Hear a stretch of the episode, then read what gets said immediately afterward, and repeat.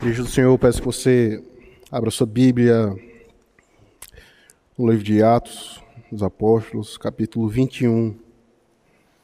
Atos dos Apóstolos, capítulo 21. Faremos a leitura do verso 1 ao verso de número 6.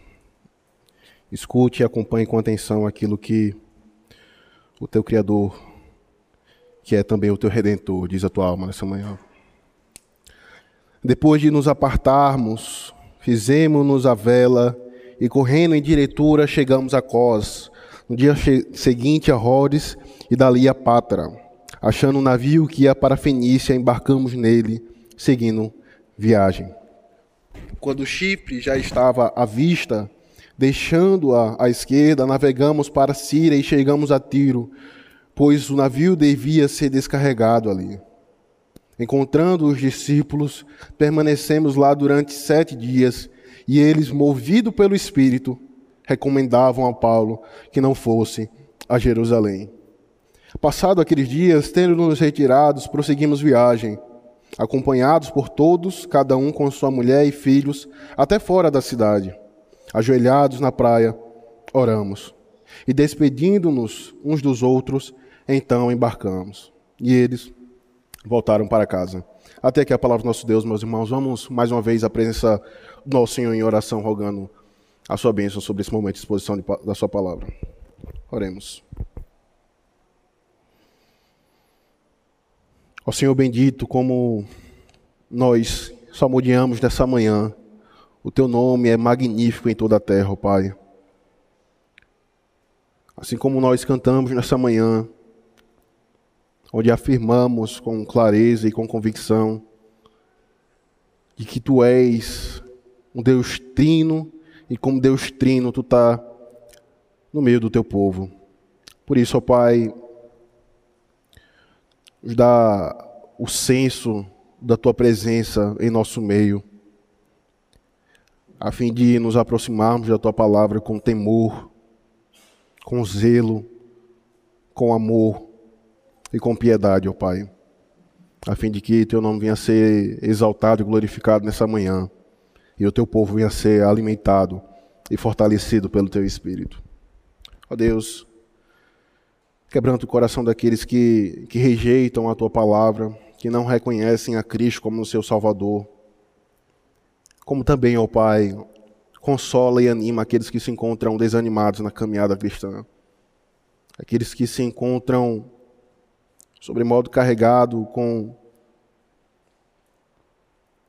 a incoerência dos seus corações, a angústia de suas almas.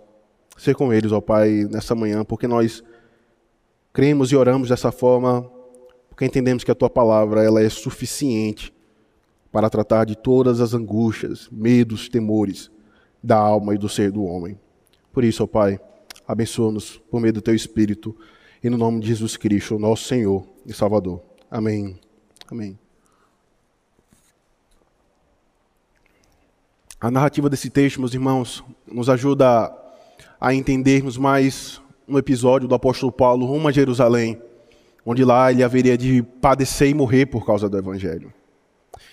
E há uma verdade que ecoa-se nas viagens do apóstolo Paulo, que é justamente o fato dele não saber o que esperar de cidade em cidade, senão de que cadeias de tribulações o aguardavam.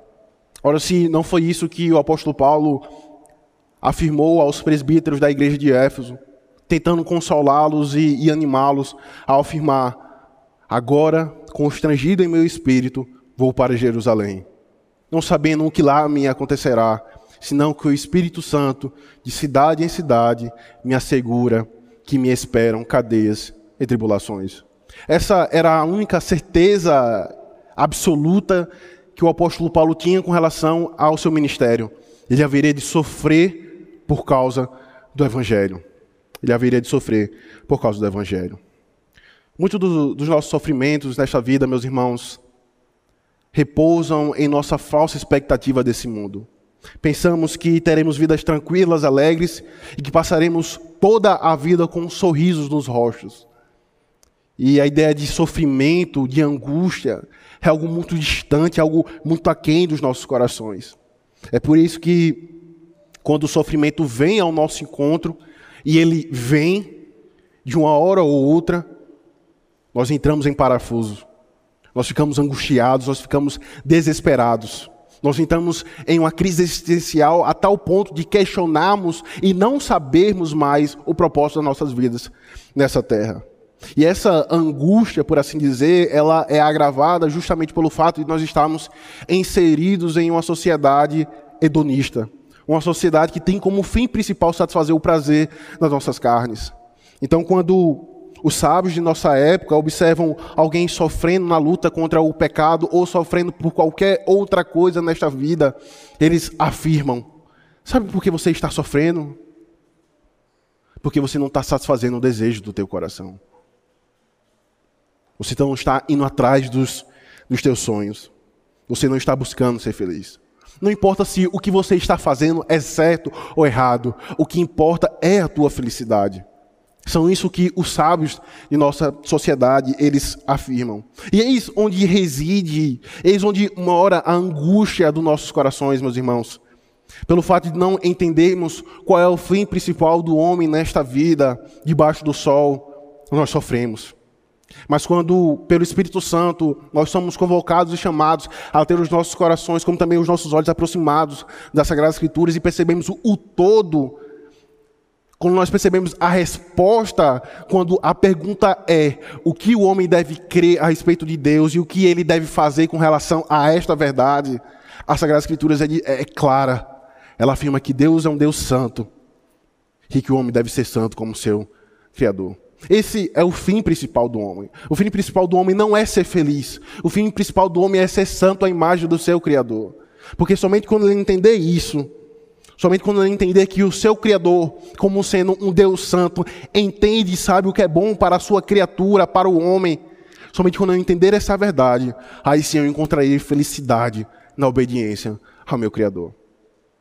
As bem-aventuranças, como nós vimos domingo passado, como sendo o nosso último estudo, só tem sentido afirmarmos sermos bem-aventurados e extremamente felizes se obedecermos aquilo que o nosso Senhor afirma em Sua palavra. E talvez, quando nós nos aproximamos do texto que nós lemos nessa manhã, talvez esse tenha sido um dilema no coração daquela igreja, da igreja de Tiro, como sendo o último lugar que o apóstolo Paulo, juntamente com a comitiva, desembocou. Eles pensaram que o melhor talvez fosse que o apóstolo Paulo não fosse para Jerusalém, porque o Espírito Santo havia revelado a eles que o apóstolo Paulo haveria de sofrer naquele lugar. Então, seus corações foram tomados por uma angústia porque, não, porque aquela igreja não compreendeu o todo da revelação que Cristo havia dado ao apóstolo Paulo quanto ao seu chamado, de que ele haveria de sofrer. O apóstolo Paulo se encontrando, Cristo se encontrando com o apóstolo Paulo, ele diz: Eu te mostrarei o quanto importa sofrer pelo meu nome. Aquela igreja amava o seu pastor fiel, aquela igreja amava aquele apóstolo que era dedicado na obra do Senhor, mas eles não entendiam o todo da revelação que Cristo havia dado ao seu apóstolo, que ele haveria de sofrer por causa do evangelho. Nem muito menos entendiam aquilo que o apóstolo Paulo escreve ao seu filho na fé Timóteo, dizendo: todos aqueles que desejam viver piedosamente neste século, nessa era, haverão de sofrer por causa de Cristo. Observe, meus irmãos, que, que há uma verdade nesses seis versos que emanam e vêm ao encontro dos nossos corações. Fica muito evidente quando nós olhamos para esses seis versos que nós lemos nessa manhã, que o apóstolo Paulo era um servo fiel a Cristo. E como ele demonstrava essa fidelidade ao Senhor? Ele era um servo incansável, resoluto em seus propósitos e dedicado à oração. Por isso, a semelhança do apóstolo Paulo, quando nós olhamos para o Cristo que o motivava a ser tudo isso, o texto nessa manhã nos chama a sermos incansáveis na obra, resolutos em nosso propósito e dedicados à oração. E dedicados à oração. Esses serão os três pontos que nós caminharemos nessa manhã. Incansáveis na obra, resolutos em, em, em nosso propósito e dedicados à oração. Portanto, meus irmãos, ao olharmos para a vida do apóstolo Paulo e percebermos que o Cristo que o fortalecia tudo isso, é o mesmo que continua a nos fortalecer. Eu, eu preciso desde já deixar isso muito claro. Para que esse sermão não soe moralista.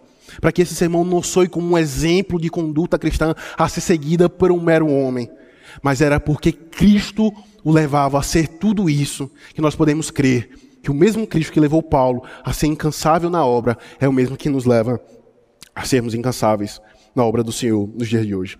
Acompanhe comigo novamente, por favor, a partir do verso 1 até o verso de número 3. Depois de nos apartarmos, apartarmos, fizemos-nos a vela e correndo em diretura chegamos a Cós. E no dia seguinte a Rhodes e dali a Patra, achando um navio que ia para Fenícia, embarcamos nele e seguimos e seguindo viagem. Quando Chipre já estava à vista, deixando a à esquerda, navegamos para a Síria e chegamos a Tiro, pois o navio devia ser descarregado ali. Notem que Lucas, o autor do autor da, do livro de, do, dos Atos dos Apóstolos como um escritor detalhista, como sendo uma das suas principais características. Ele não apenas lança informações ao vento, ele não apenas lança informações avulsas, mas ele faz questão de registrar as cidades que o apóstolo Paulo, a barco, havia percorrido rumo àquela cidade, àquela igreja que se encontrava em Tiro. Com isso, Lucas estava querendo mostrar aos seus leitores justamente o caráter incansável do apóstolo Paulo para com a missão de pregar o evangelho. E você precisa entender que, diferente ah, da, das viagens que nós temos nos dias de hoje, o apóstolo Paulo percorria a, a, o seu trajeto a barco, e muitas vezes eram barcos pequenos que não poderiam entrar a mar aberto. E daí eles teriam que percorrer próximo à margem da, da, da terra. Porque ah, dessa forma as viagens elas demoravam muito. E daí você, nós podemos, ao nos aproximarmos desse texto, percebemos que Lucas ele não simplesmente lança informações avulsas, mas ele tem como propósito mostrar justamente o coração pastoral do apóstolo Paulo, incansável em sua obra. E por que nós podemos chegar a essa conclusão? Porque ao olhar para esses três primeiros versos, nós podemos dizer que o apóstolo Paulo era incansável em sua obra por uma palavra que aparece no primeiro verso. Logo no início, se você observar comigo, depois de nos apartarmos. A palavra apartarmos, no, em seu sentido original, traz uma ideia de ser arrancado, de ser separado abruptamente dos seus. Então, a ideia, ao olharmos agora para o significado dessa palavra, olharmos para o verso, verso primeiro, a ideia seria: após sermos arrancados involuntariamente, mas conformados, fizemos-nos a vela e correndo em direitura chegamos a Cós e assim por diante. Paulo, no capítulo anterior, juntamente com os presbíteros de Éfeso, eles relutavam separar-se um do outro, mas eles entendiam a missão que o apóstolo Paulo tinha, que era morrer e sofrer por causa do evangelho em Jerusalém. Foi uma partida dolorosa e marcada por tristeza. Se você for olhar os versos que está na, sua, na mesma página, os versos 36 e 38, se você conduzir os teus olhos um pouco mais acima, você perceberá como foi dolorosa essa partida do apóstolo Paulo para com a igreja de Éfeso. Não somente uma partida, mas a convicção de que ele haveria de morrer em Jerusalém. O verso 36 nos afirma: Tendo dito essas coisas, ajoelhando-se, orou com todos eles. Então houve grande pranto entre todos e, abraçando afetuosamente a Paulo, o beijavam, entristecidos especialmente pela palavra que ele dissera, que não mais veriam seu rosto. E acompanharam-no até o navio. O puritano Matthew Henry, ele comentando esse texto, ele diz: quando as pessoas queridas e amadas são levadas pela ou para a morte, por assim dizer, elas são arrancadas de seus amigos daqui de baixo, que se esforçarão ao máximo para, se possível, detê-las aqui. Ele aplicando esse texto à ideia da, da morte passageira e repentina do cristão, e especialmente ao apóstolo Paulo, ele diz que quando aquelas pessoas amadas são tiradas de nós, por assim dizer, nós faremos de tudo para detê-las aqui conosco, como demonstração do nosso amor para com, para com Ele. Perceba como que o, o, palco já está sendo montado, meus irmãos, para mostrar justamente o, cará, o caráter incansável do apóstolo Paulo em sua obra. Nós já vimos que só o fato dele percorrer todas essas cidades a barco, a fim de proclamar o evangelho, a fim de, a fim de pela última vez visitar aqueles que por cadeias haviam sido gerados, isso já seria o suficiente para nós entendermos o caráter incansável do apóstolo Paulo. Mas apesar das tristezas que cercavam o seu coração, ao, ao ser separado dos seus, ele permaneceu firme em sua obra.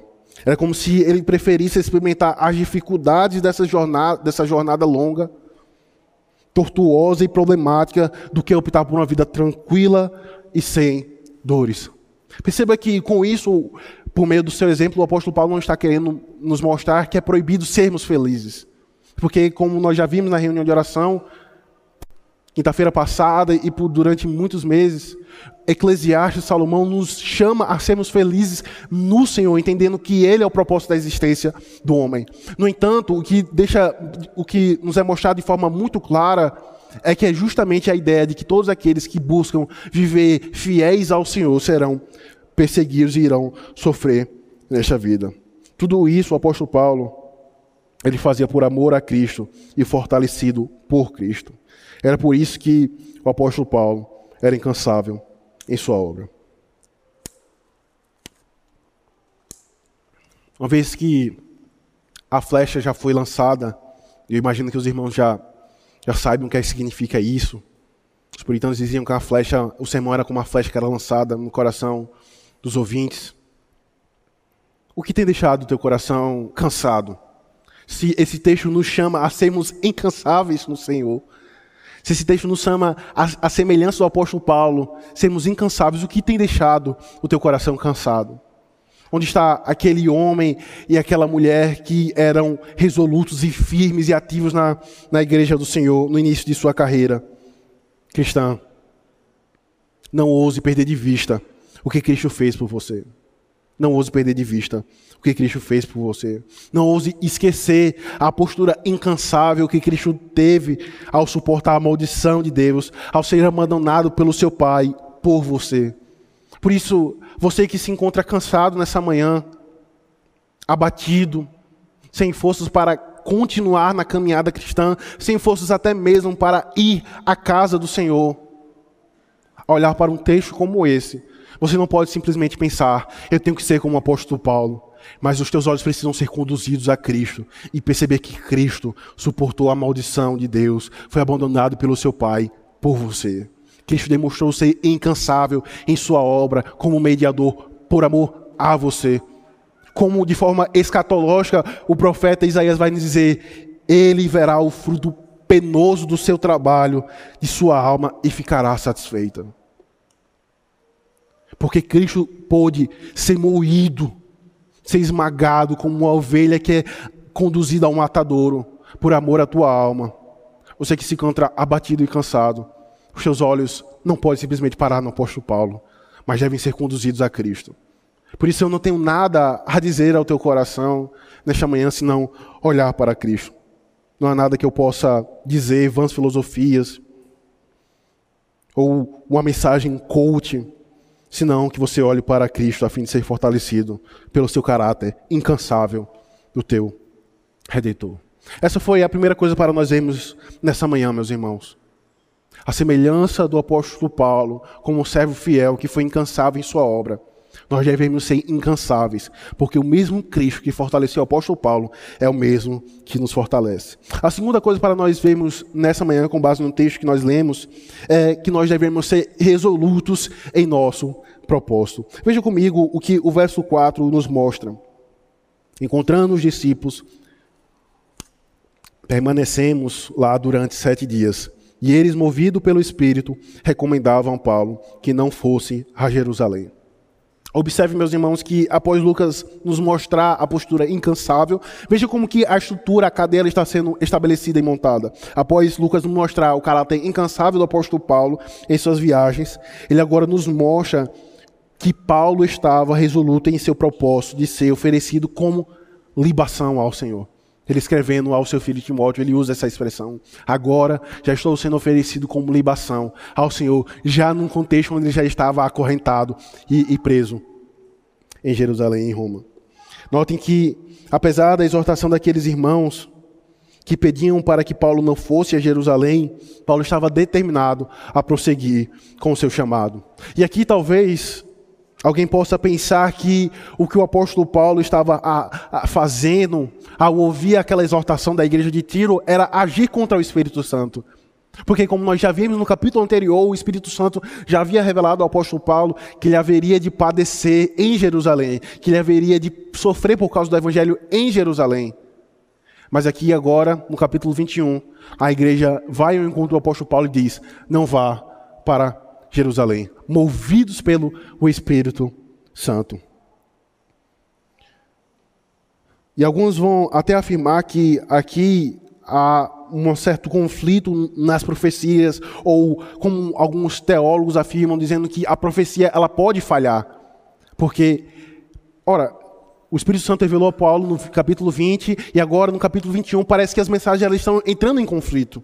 E a postura de Paulo revela agora uma desobediência para com o Espírito. Porventura estaria Paulo agindo contrário àquilo que Deus havia revelado à sua igreja por meio do Espírito? Será que ele estava agindo de forma contrária?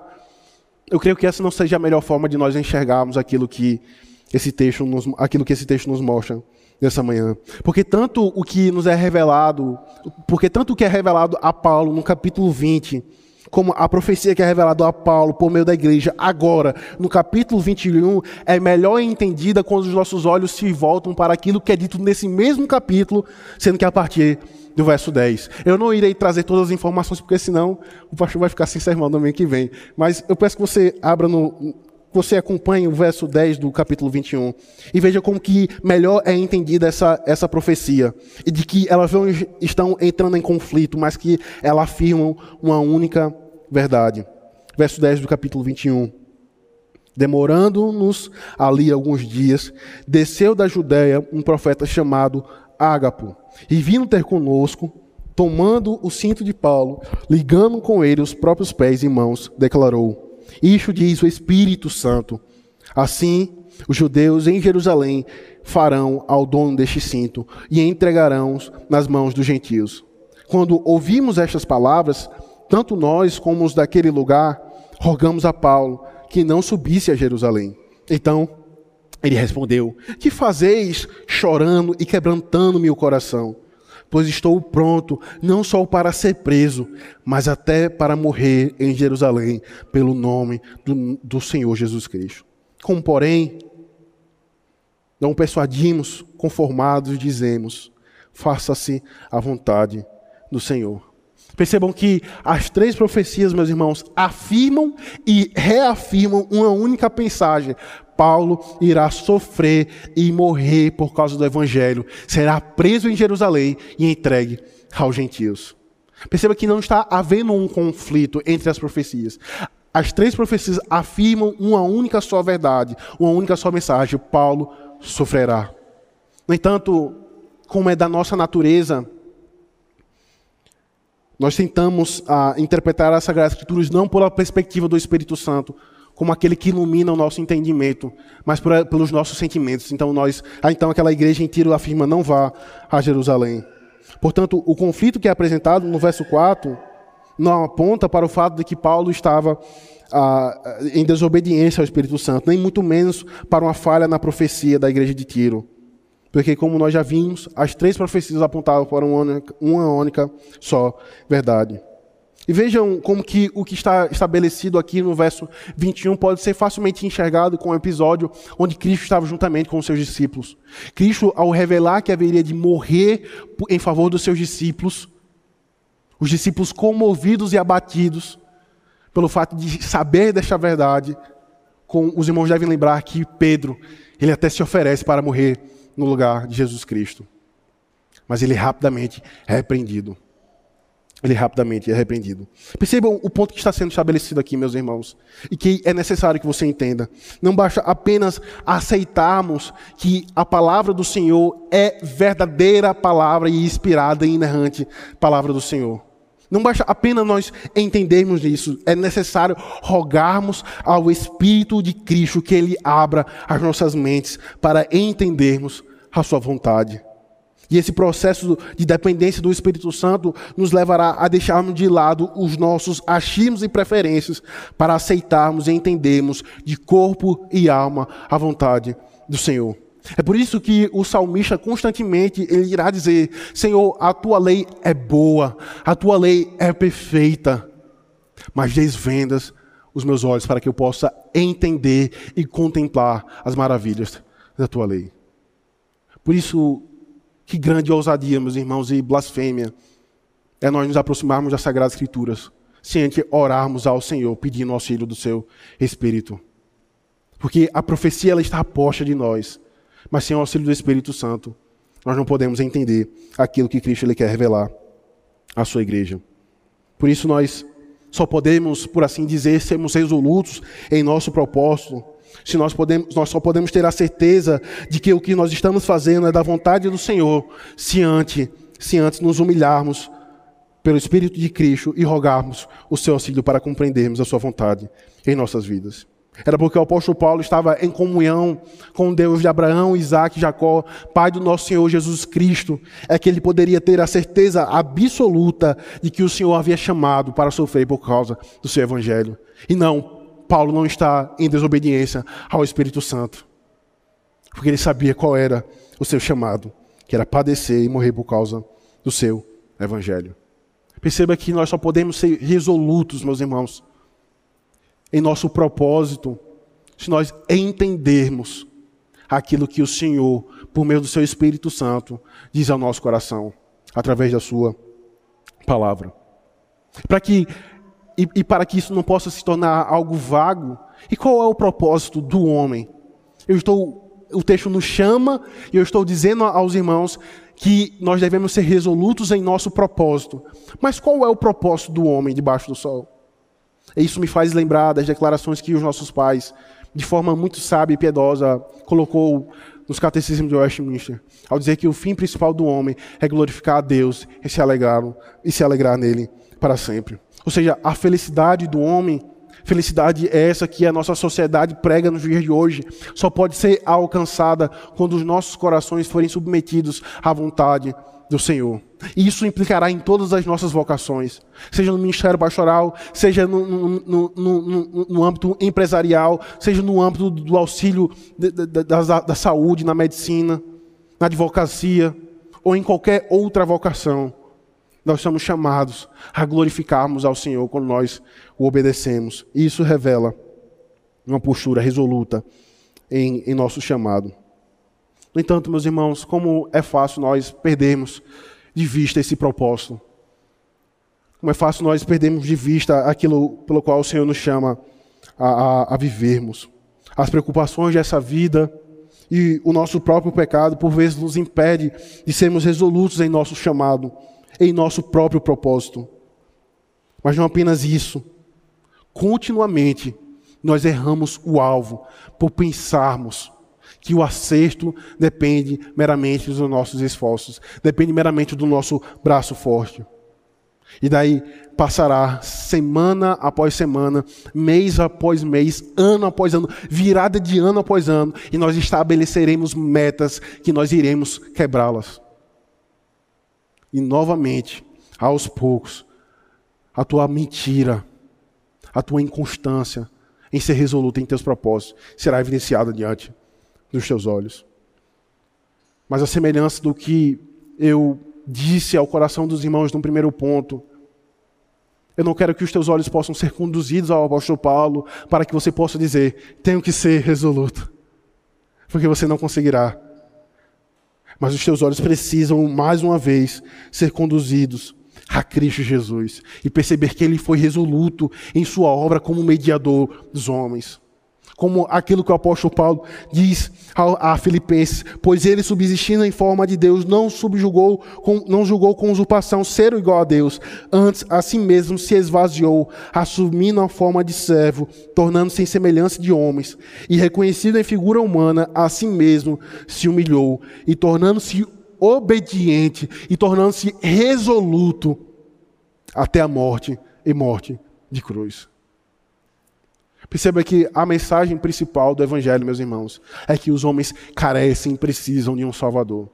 E qualquer tentativa a parte de Cristo, de se buscar obedecer às Sagradas Escrituras, de se buscar ter uma conduta moral, de se buscar ser incansável e resoluto em nossos propósitos, a parte de Cristo será vã, será falho.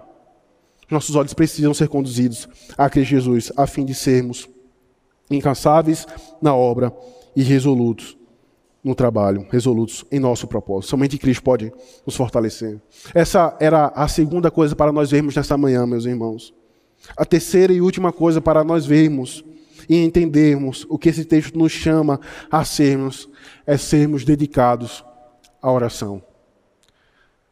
Incansáveis, resolutos e dedicados à oração. Note, meus irmãos, que após o apóstolo Paulo justamente descrever essas duas posturas do apóstolo Paulo, e o quanto ele estava firme em seu propósito de se entregar como libação ao Senhor, Lucas nos mostra que apesar do seu futuro angustiante, por uma perspectiva humana, mas gloriosa por uma perspectiva à luz de, de Cristo, ele nos mostra a dedicação e importância que o apóstolo Paulo dava à oração. Com isso, Lucas ele, ele, ele ensinava, com isso Paulo ensinava aqueles irmãos que apesar do futuro incerto, mas ao mesmo tempo garantido, que era cadeias e tribulações, Apesar desse futuro desanimador, o apóstolo Paulo queria mostrar àqueles irmãos que importava se submeter ao Senhor por meio da oração. Precisava se submeter por meio da oração a Cristo. E aqui, meus irmãos, permitam-me ler as palavras que o puritano John Owen sobre dizendo sobre a importância que a oração tem na, no ministério pastoral. Ele nos diz: Deixe-o pregar o quanto quiser. Visitar o máximo que puser, que puder. Conversar o quanto quiser com as suas ovelhas. Mas sem oração não há evidência de que ele esteja plenamente cumprindo o seu chamado. Deixe-o pregar o quanto quiser, visitar o quanto puder, conversar o máximo que conseguir com as suas ovelhas. Mas se ele não estiver em oração, não há evidência de que ele esteja verdadeiramente cumprindo o seu ministério. Ou como certa vez afirmou o meu antigo professor lá no seminário, Paulo Brasil, a vida de oração, a vida de oração é o antídoto de Deus para aquilo que mais derruba líderes, a hipocrisia. A hipocrisia. Por isso que era importante, apesar do Espírito Santo já ter revelado ao apóstolo Paulo que ele haveria de sofrer e padecer por causa do evangelho em Jerusalém e ser entregue aos gentios, a fim de ser finalmente morto. Apesar de tudo isso, ele precisava estar em oração com o Senhor. E era isso que o apóstolo Paulo queria mostrar e ensinar àquela igreja, como, como, uma, um, um, como uma finalidade de não desanimá-los na, na, na caminhada cristã. E percebam que essa verdade ela pode ser facilmente aplicada aos nossos corações, meus irmãos. Aqueles que não são dedicados à oração como demonstração de alguém que submete as suas vidas ao Senhor, ao seu senhorio, à sua vontade, à sua soberania e providência. Em outras palavras, aqueles que não estão dedicados à oração, revela que a vontade do Senhor, como também a sua aprovação, não possui valor algum para as suas vidas não tem sentido algum para as suas vidas. Aqueles que procedem assim, como é dito mais à frente em Tiago, aqueles que procedem dessa forma são jactanciosos, soberbos, arrogantes e filhos de Satanás. Ele, ele nos diz: atendai, atendei agora a voz que dizeis: hoje ou amanhã iremos para a cidade tal, e lá passaremos um ano e negociaremos e teremos, e teremos lucro. Vós não sabeis o que sucederá amanhã, que é a vossa vida. Sois apenas como neblina que aparece por um instante e logo se dissipa. Em vez disso, deveis dizer: se o Senhor quiser, não só viveremos, como também faremos isto ou aquilo. Essa era a postura do apóstolo Paulo.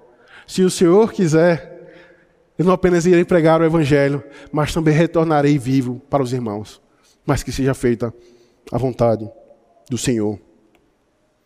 Perceba que, além desse texto, meus irmãos, agora no, no verso 5 e 6, além de nos mostrar a importância de nós sermos dedicados à oração, como mulheres e homens que submetem as suas vidas ao Senhor, não menos importante, esse texto nos mostra e nos chama a sermos carinhosos e afetuosos e graciosos para com o da família da fé. Perceba que os seis versos que nós lemos nessa manhã nos chama a sermos incansáveis na obra, resolutos em nosso propósito e dedicados à oração. Mas eu não poderia de tratar com relação a essa verdade que esse texto nos mostra. Veja novamente o verso 5. Passado aqueles dias, ter nos retirado, prosseguimos viagem, acompanhados por todos, cada um com a sua mulher e filhos, até fora da cidade. Ajoelhados na praia, oramos e despedindo-nos uns aos outros, então embarcamos e eles voltaram para casa. Em certo sentido, meus irmãos, aqueles, aqueles crentes sabiam qual era o fim do apóstolo Paulo, o fim do seu pastor fiel. Todos os membros daquela igreja, como nos é descrito no, no, no verso 5, onde trazendo mulher e filhos, fizeram questão de, olhar, de orar pelo apóstolo Paulo, pedindo a bênção de Deus sobre a sua vida, como também de despedi-lo. Eles oraram, apóstolo, eles oraram pelo apóstolo Paulo, pedindo a bênção do Senhor sobre a sua vida, como também fizeram questão de despedi-lo. Grande consolo, meus irmãos. Percebam algo que pode ser facilmente aplicado ao coração da igreja.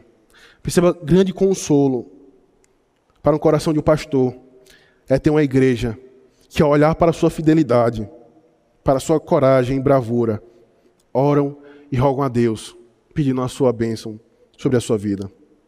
Diferente de alguns que estão prontos a, a criticar, que estão prontos a falar dos filhos do pastor, que estão prontos a dizer: veja como que o pastor ele tem se vestido bem, como ele trocou de carro. Diferente de alguns que estão aptos e prontos para, como serpentes, criticar o pastor que tem dedicado a sua vida por amor à igreja do Senhor. Alguns ficam até carecas. Percebam como que a dedicação do apóstolo Paulo levou aquela igreja a orar por ele. Isso deve ser algo sério, meus irmãos, em nosso meio. Isso tem feito pensar sobre o ministério pastoral. Porque pode ser desanimador. Você tentar reformar a igreja, você tentar ser fiel, você tentar consolar aqueles que estão quebrantados. Mas a igreja, como, como uma faca, apunhala o pastor pelas costas. Somente aqueles que oram pelo seu pastor, é aqueles que reconhecem a necessidade de ser pastoreado. Guarde isso em seu coração. Somente aqueles que oram pelo seu pastor é aqueles que reconhecem a necessidade de ser pastoreado. Porque qualquer outra pessoa pode ser melhor do que o pastor. O meu amigo do trabalho, o psicólogo ateu. Qualquer pessoa pode ser melhor, menos aquele que tem se dedicado de corpo e alma e sofrido na pele as consequências de pastorear o rebanho. Veja, meus irmãos, para que não possa ficar muito claro, o pastor Ageu ele pode morrer, ele pode sair dessa igreja, mas qualquer um que venha assumir, qualquer um, meus irmãos, inclusive o próprio pastor Ageu, deve ser alvo da oração dos irmãos, porque ele tem dedicado a sua vida a, a essa igreja. Era isso que o apóstolo Paulo ensinava àquela igreja. E eles voluntariamente, chamando filho, esposa, vamos orar pelo nosso pastor, ainda que nós não o venhamos a vê-lo. Vamos orar pelo, pelo nosso pastor. Que grande consolo, meus irmãos. Que grande consolo.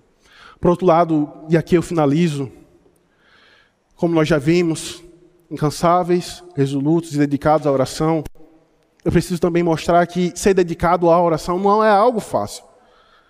Não é algo simplesmente vou ali orar e a minha alma terá prazer nisso. Paul Washer, comentando sobre a importância e sobre a dificuldade da oração, ele diz: a nossa carne odeia a oração. Então, o que vocês precisam entender é que todos nós precisamos lutar contra a apatia espiritual. Porém, São aqueles que lutam contra isso, que prevalecem e progridem em santidade. Isso é muito importante. Nós não santificaremos, nós não cresceremos em conformidade com Cristo sem fazer nada. No entanto, novamente, eu preciso reconhecer o quão difícil é a vida de oração. É por isso que, a semelhança dos dois pontos, os teus olhos não podem parar no apóstolo Paulo, mas devem ser conduzidos a Cristo, a fim de ser consolado e perceber a semelhança do que o pastor Charles Spurgeon disse. Embora infinitamente capaz de fazer tudo sem oração, Cristo orou muito mais do que nós. E por que Cristo orou? Aquele que poderia infinitamente fazer qualquer coisa sem oração, porque Cristo orou. Porque a sua oração tinha um propósito, como nos é descrito no capítulo 17 do Evangelho de João, de ser santificado pelo Pai para ser entregue aos seus. Cristo, por meio da oração, rogou a bênção de Deus sobre a sua vida, para que aqueles que estão unidos a eles pudessem ser abençoados. Aquele que poderia infinitamente fazer qualquer coisa sem oração, orou mais do que nós. E ele orou a fim de nós sermos abençoados como ele foi pelo Pai. Uma vez que nós estamos unidos a Cristo. Percebam, meus irmãos, eu poderia, como eu disse no início do sermão, parar aqui e dizer: olhe o exemplo do apóstolo Paulo e seja como ele. Siga esse exemplo. Mas seria um sermão limitado. Seria um sermão diabólico. Entretanto, o que a tua alma precisa ouvir nesta manhã o que o teu coração precisa ouvir nesta manhã e o que os teus olhos precisam enxergar nesta manhã é o Cristo e esse crucificado. Você precisa olhar para Cristo a fim de ser incansável na obra, resoluto em teu propósito e dedicado à oração. Porque somente quando você olhar para Cristo, aí sim você entenderá o que é uma vida de dedicação e santificação ao Senhor. Por isso, meus irmãos, que o bondoso Deus nos conduza a seu Filho Jesus Cristo, a fim de sermos salvos e recebermos para todo sempre a sua bênção. Que o Senhor nos abençoe. Amém.